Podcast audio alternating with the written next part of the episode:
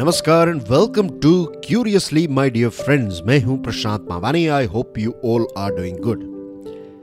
आज हम बात करने वाले हैं कि how to stay energetic part 2 के बारे में। पार्ट 1 में बहुत ही क्विक रिकैप आपको दे दूं। हमने बात की थी हमारे हार्ट के बारे में, जो बहुत ही स्मार्ट तरीके से 24 आवर्स में से 9 घंटे ही काम करता है और बाकी का टाइम जो है वो टेक्निकली स्पीकिंग रेस्ट मोड में होता है। हमने विंस्टन चर्चिल का भी एग्जाम्पल देखा कि कैसे उनकी एक आदत थी कि वो थकान के ऊपर काम नहीं करते थे, वो थकान को अपने जीवन में आने ही नहीं देते थे। आज के डिस्कशन की शुरुआत में करना चाहूंगा एक बहुत ही इंटरेस्टिंग व्यक्ति के साथ जिनका नाम है जॉन डेविसन रॉकफेलर सीनियर। मैं फिर से एक बार इनका नाम रिपीट करना चाहूंगा, John Davison Rockefeller senior. Modern history के one of the richest person की बात हो रही है यहां पर। मिस्टर रॉकफेलर जो थे वो अमेरिका के एक बहुत बड़े बिजनेस मैग्नेट थे और सिर्फ बिजनेस ही नहीं, वो चैरिटी के साथ भी जुड़े हुए थे। यानी कि उनकी जो फिलैंथ्रोपिक एक्टिविटीज़ थी वो उनके लिए भी वो काफ़ी। एक रॉकफेलर इंस्टीट्यूशन का नाम शायद आपने सुना होगा। नाउ यू सी कि जो हम कहते हैं कि जो पहला सुख है वो निरोगी का होता है। एक हेल्थी व्यक्ति, अगर आपके पास दुनिया की सारी वेल्थ है लेकिन अगर आपके पास हेल्थ नहीं है तो क्या आप उस वेल्थ को एंजॉय कर पाएंगे? The answer is no. आप में से शायद कुछ लोग ऐसा सोच रहे होंगे कि of course out of immaturity, और धीरे धीरे जैसे समझ बढ़ेगी you will understand this thing कि wealth is You know, it's important. I'm not saying कि वेल्थ होना इम्पोर्टेंट नहीं है। It is good, it is important. अगर लेजिट तरीके से आपने वेल्थ कमाई है तो इसमें कोई गलत बात नहीं है। If you are paying your taxes and if you are wealthy then there is nothing wrong with it at all. In fact अब बहुत सारे लोगों के जीवन में भी एक बहुत इंपॉर्टेंट रोल प्ले कर पाएंगे if you have wealth. But health और वेल्थ ये दो चीज़ों में से सिर्फ एक ही, remember I am talking about, सिर्फ एक ही ऑप्शन अगर आपको सिलेक्ट करना हो तो मेक श्योर ब्लाइंडली आप हेल्थ को सिलेक्ट कीजिएगा। क्योंकि अगर हेल्थ चली गई तो आई डोंट थिंक सो कि कोई भी चीज आप उतनी अच्छी तरीके से एंजॉय कर पाएंगे। I give you one example. जब हम बीमार होते हैं, राइट, जब हम एक साल में 2 साल में जो नॉर्मल हम कहते हैं कोल्ड एंड फ्लू, जो बुखार हो जाता है, तो वो जो 1, 2, 3, 4 दिन जो होते हैं वो हमारे ऐसे दिन होते हैं वी डोंट लाइक एनीथिंग। दुनिया का सबसे स्वादिष्ट खाना भी अगर आपको पिरोसा जाए you will not like it. दुनिया का सबसे बेस्ट मूवी आपको दिखाया जाए यू वोंट लाइक इट।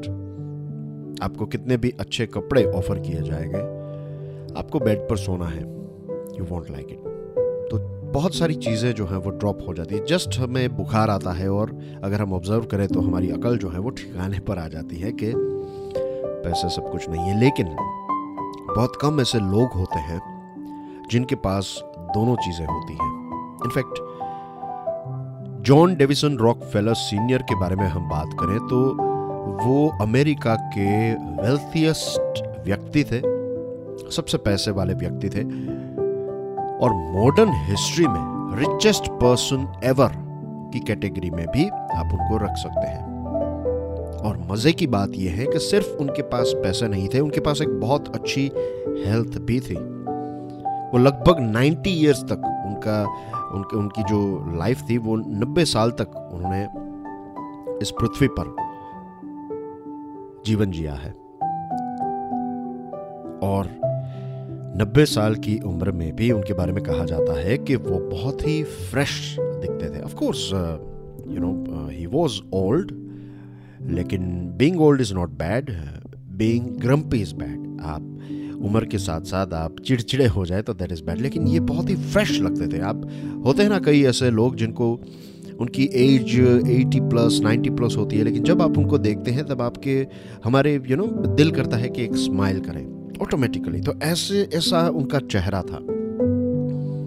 तो एक व्यक्ति के पास हेल्थ है, एक व्यक्ति के पास वेल्थ है, और वो भी इस एज में उसके पीछे one of the biggest reason है कि वो हर रोज एवरी सिंगल डे अपनी ऑफिस में 30 मिनट के लिए ही used to take a nap, वो सो जाते थे। और let me tell you one thing कि जब वो हर रोज दोपहर में ऑफिस में सोते थे तो उस टाइम पर अगर यूएसए के प्रेसिडेंट भी जॉन डेविसन रॉकफेलर सीनियर को कांटेक्ट करने की कोशिश करे तो वो 30 मिनट्स वो किसी को भी नहीं देते थे, वो 30 मिनट्स वो सिर्फ सोते थे।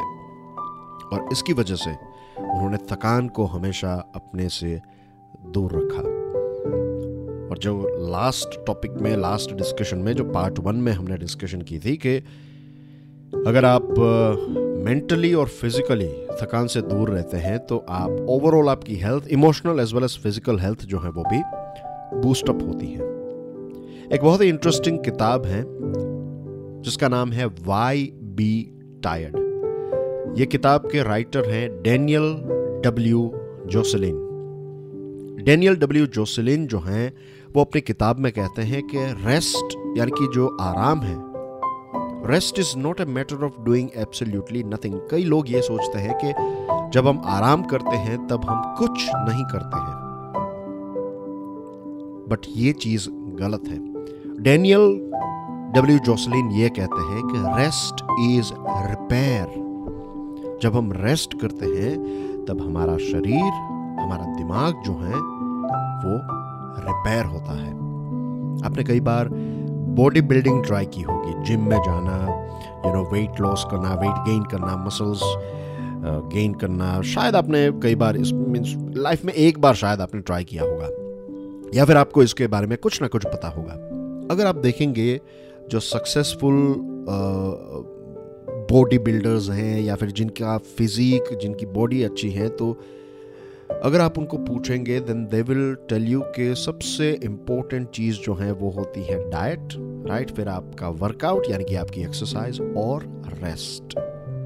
आपके मसल्स जो हैं वो जिम में एक्सपांड नहीं होते, जिम में तो आप मसल्स को तोड़ते हैं, लेकिन रिपेयरिंग का काम जो है वो जब आप रेस्ट करते हैं, जब आप आराम करते हैं, जब आपकी 7-8 आवर्स की स्लीप होती है, उस टाइम पर रिपेयरिंग का काम होता है। तो same thing goes with our life as well, same thing goes with our body, same thing goes with our mind, right, कि जब हम रेस्ट करते हैं तो हम रिजुविनेट होते हैं। तो rest is not a state. ये जो लोग कहते हैं कि आराम हराम है, राइट, ओके, आराम हराम है, एक हद से ज़्यादा अगर आप कोई भी चीज़ करें तो वो हराम है, लेकिन आराम हराम है को पॉजिटिव तरीके से लेना चाहिए। फिर आराम करना ही नहीं, आप सोएंगे ही नहीं, आप आराम ही नहीं करेंगे तो आप एक दिन के लिए, एक घंटे के लिए, शायद एक हफ्ते के लिए सर्वाइव कर जाए, उसके बाद आपका बॉडी जो है वो टूट जाएगा, यानी कि आप बैठ जाएंगे। और फिर एक बार आप बैठ गए फिर वापस खड़ा होना जो है वो नियरली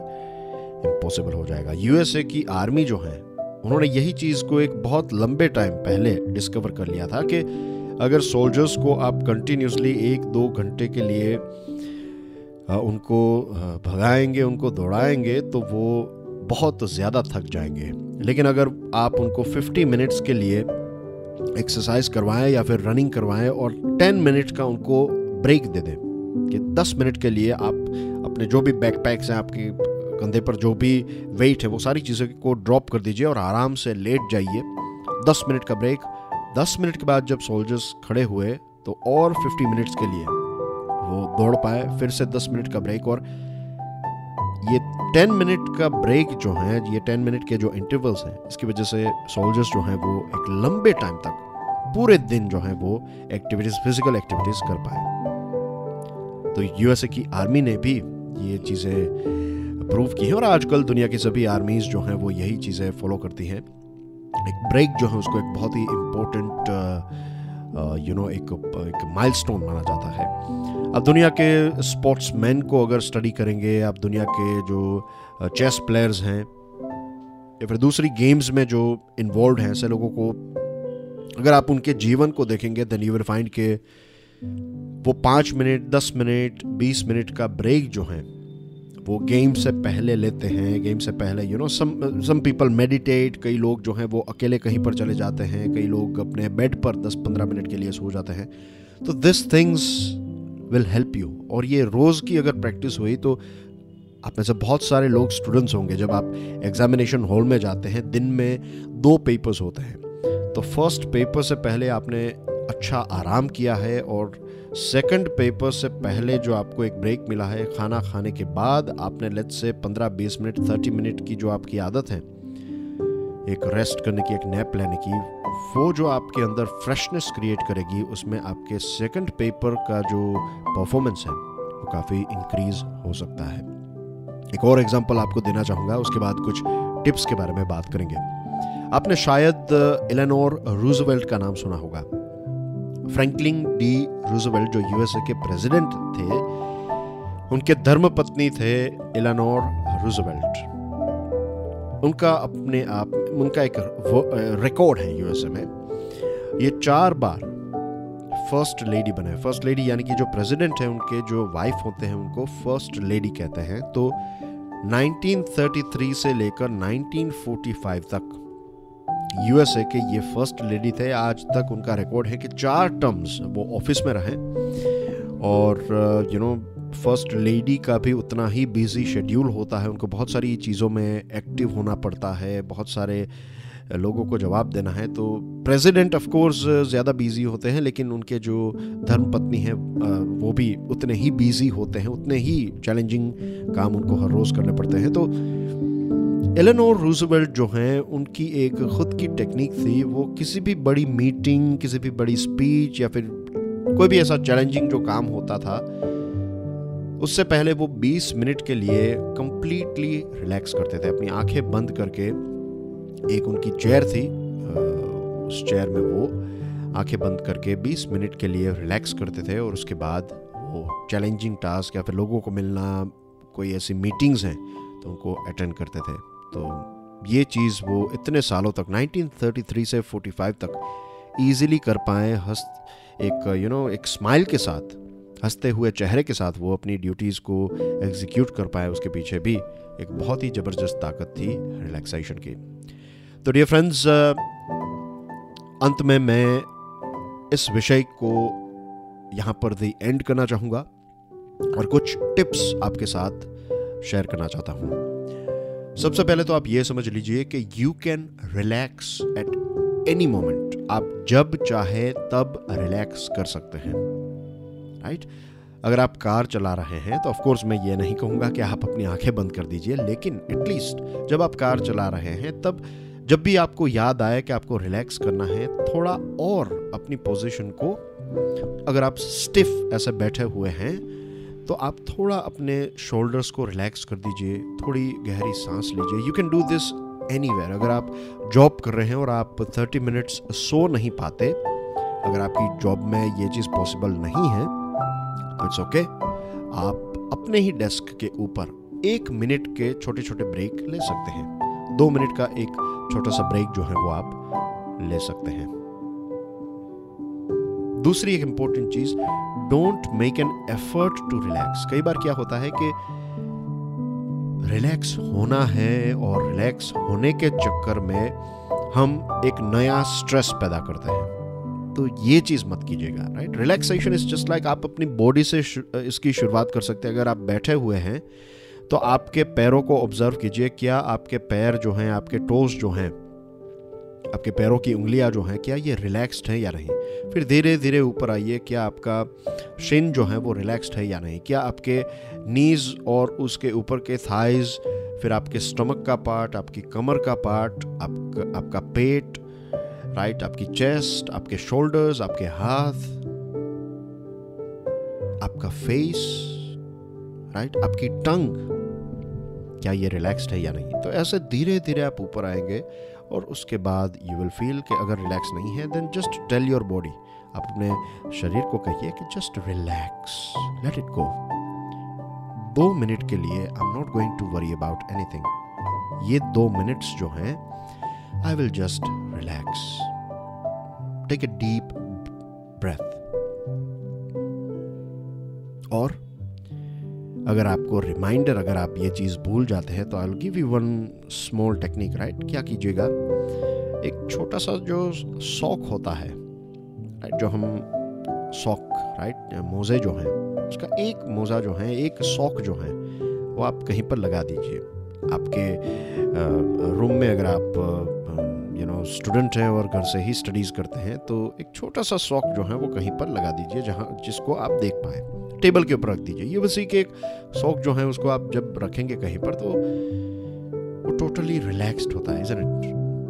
हमारे जो भारत के योगीज़ हैं वो कहते हैं कि अगर आपको रिलैक्सेशन की कला सीखनी है तो बेस्ट चीज़ जो है वो है बिल्लियाँ, कैट्स जो हैं जब भी सोती है, और it applies to tiger, it applies to lion, leopard, जो घर की बिल्ली है, राइट, डोमेस्टिक कैट्स को आप देखेंगे, आप कभी भी किसी कैट को थकी हुई या फिर स्ट्रेस्ड कैट को नहीं देखेंगे, क्योंकि कैट जब सो जाती है तब पूरी रिलैक्स हो जाती है, पूरे अपने बॉडी को एज ए लूज छोड़ दिया, जस्ट लाइक ए सॉक। तो you can keep a small cat wallpaper या फिर छोटा सा कोई ऐसा कैट का कोई शोपीस है तो you can keep that thing, या फिर एक छोटा सा मोज़ा जो है वो आप कहीं पर रख सकते हैं। It will sound weird but ये चीज़ें जो हैं वो आपको रिमाइंड करवाएगी कि यू नीड टू रिलैक्स। तो डियर फ्रेंड्स, जस्ट इमेजिन कीजिए कि अगर हम अच्छा अपने आप को रिलैक्स कर पाएँ तो फिर हमारी प्रोडक्टिविटी कितनी इंक्रीज़ हो सकती है। और ये जो एग्जांपल्स हमने डिस्कस किए हैं ये सारे उन लोगों के हैं जिन्होंने रिलैक्स होते हुए अपने आप को रिपेयर करते करते वो लोग कहाँ से कहाँ तक पहुँच गए। तो अपनी प्रोडक्टिविटी को इम्प्रूव करना है तो ज़्यादा सिर्फ हार्ड वर्क ही नहीं, आई वुड से अच्छा रिलैक्सेशन जो है जिसके बारे में जनरली कोई बात नहीं करता है, हर कोई यही कहता है कि मेहनत कीजिए, दौड़िए, भागिए, लेकिन जब आप कहीं पर बैठेंगे, थोड़ा आराम करेंगे और जो रिपेयरिंग होगा, जो एक रिवाइटलाइजेशन होगा आपका, वो आपको एक नई क्रिएटिव ऊर्जा भी देगा और उस ऊर्जा, उस फ्यूल के बिना हम आगे नहीं बढ़ सकते। So that's everything from my side. Thank you very much for your love and support. आप में से बहुत सारे लिसनर्स ने मुझे ट्विटर में, फेसबुक पे मैसेजेस किए हैं और आपको ये पॉडकास्ट काफ़ी पसंद आ रहा है, तो it's like a fuel for me. जब आपके पॉजिटिव फीडबैक मुझे मिलते हैं तो मुझे लगता है कि जो डायरेक्शन या फिर जो चीज़ मैं आपको कैटर कर रहा हूँ वो आपको पसंद आ रही है, और सिर्फ पसंद नहीं, आप इसको इम्प्लीमेंट भी कर रहे हैं और आपको इसके रिजल्ट्स मिल रहे हैं, तो इससे क्रिएटिव सेटिस्फैक्शन मिलता है, एक इंट्रिंसिक सेटिस्फैक्शन मिलता है। So thank you very much for your love and support. और कुछ और विषय लेकर आपके सामने आऊँगा मैं। ये जो क्यूरियसली है, यहाँ पर किसी भी चीज़ में अपने आप को लिमिटेड रखना नहीं चाहता, मैं किसी एक विषय पर ही बात करना नहीं चाहता। यहाँ पर बहुत सारी ऐसी चीज़ें हैं जो मैं आपके साथ शेयर करना चाहता हूँ और आई विल डू इट। तो yes, that's everything from my side. I'll see you soon. Till then, stay curious. Jai Hind.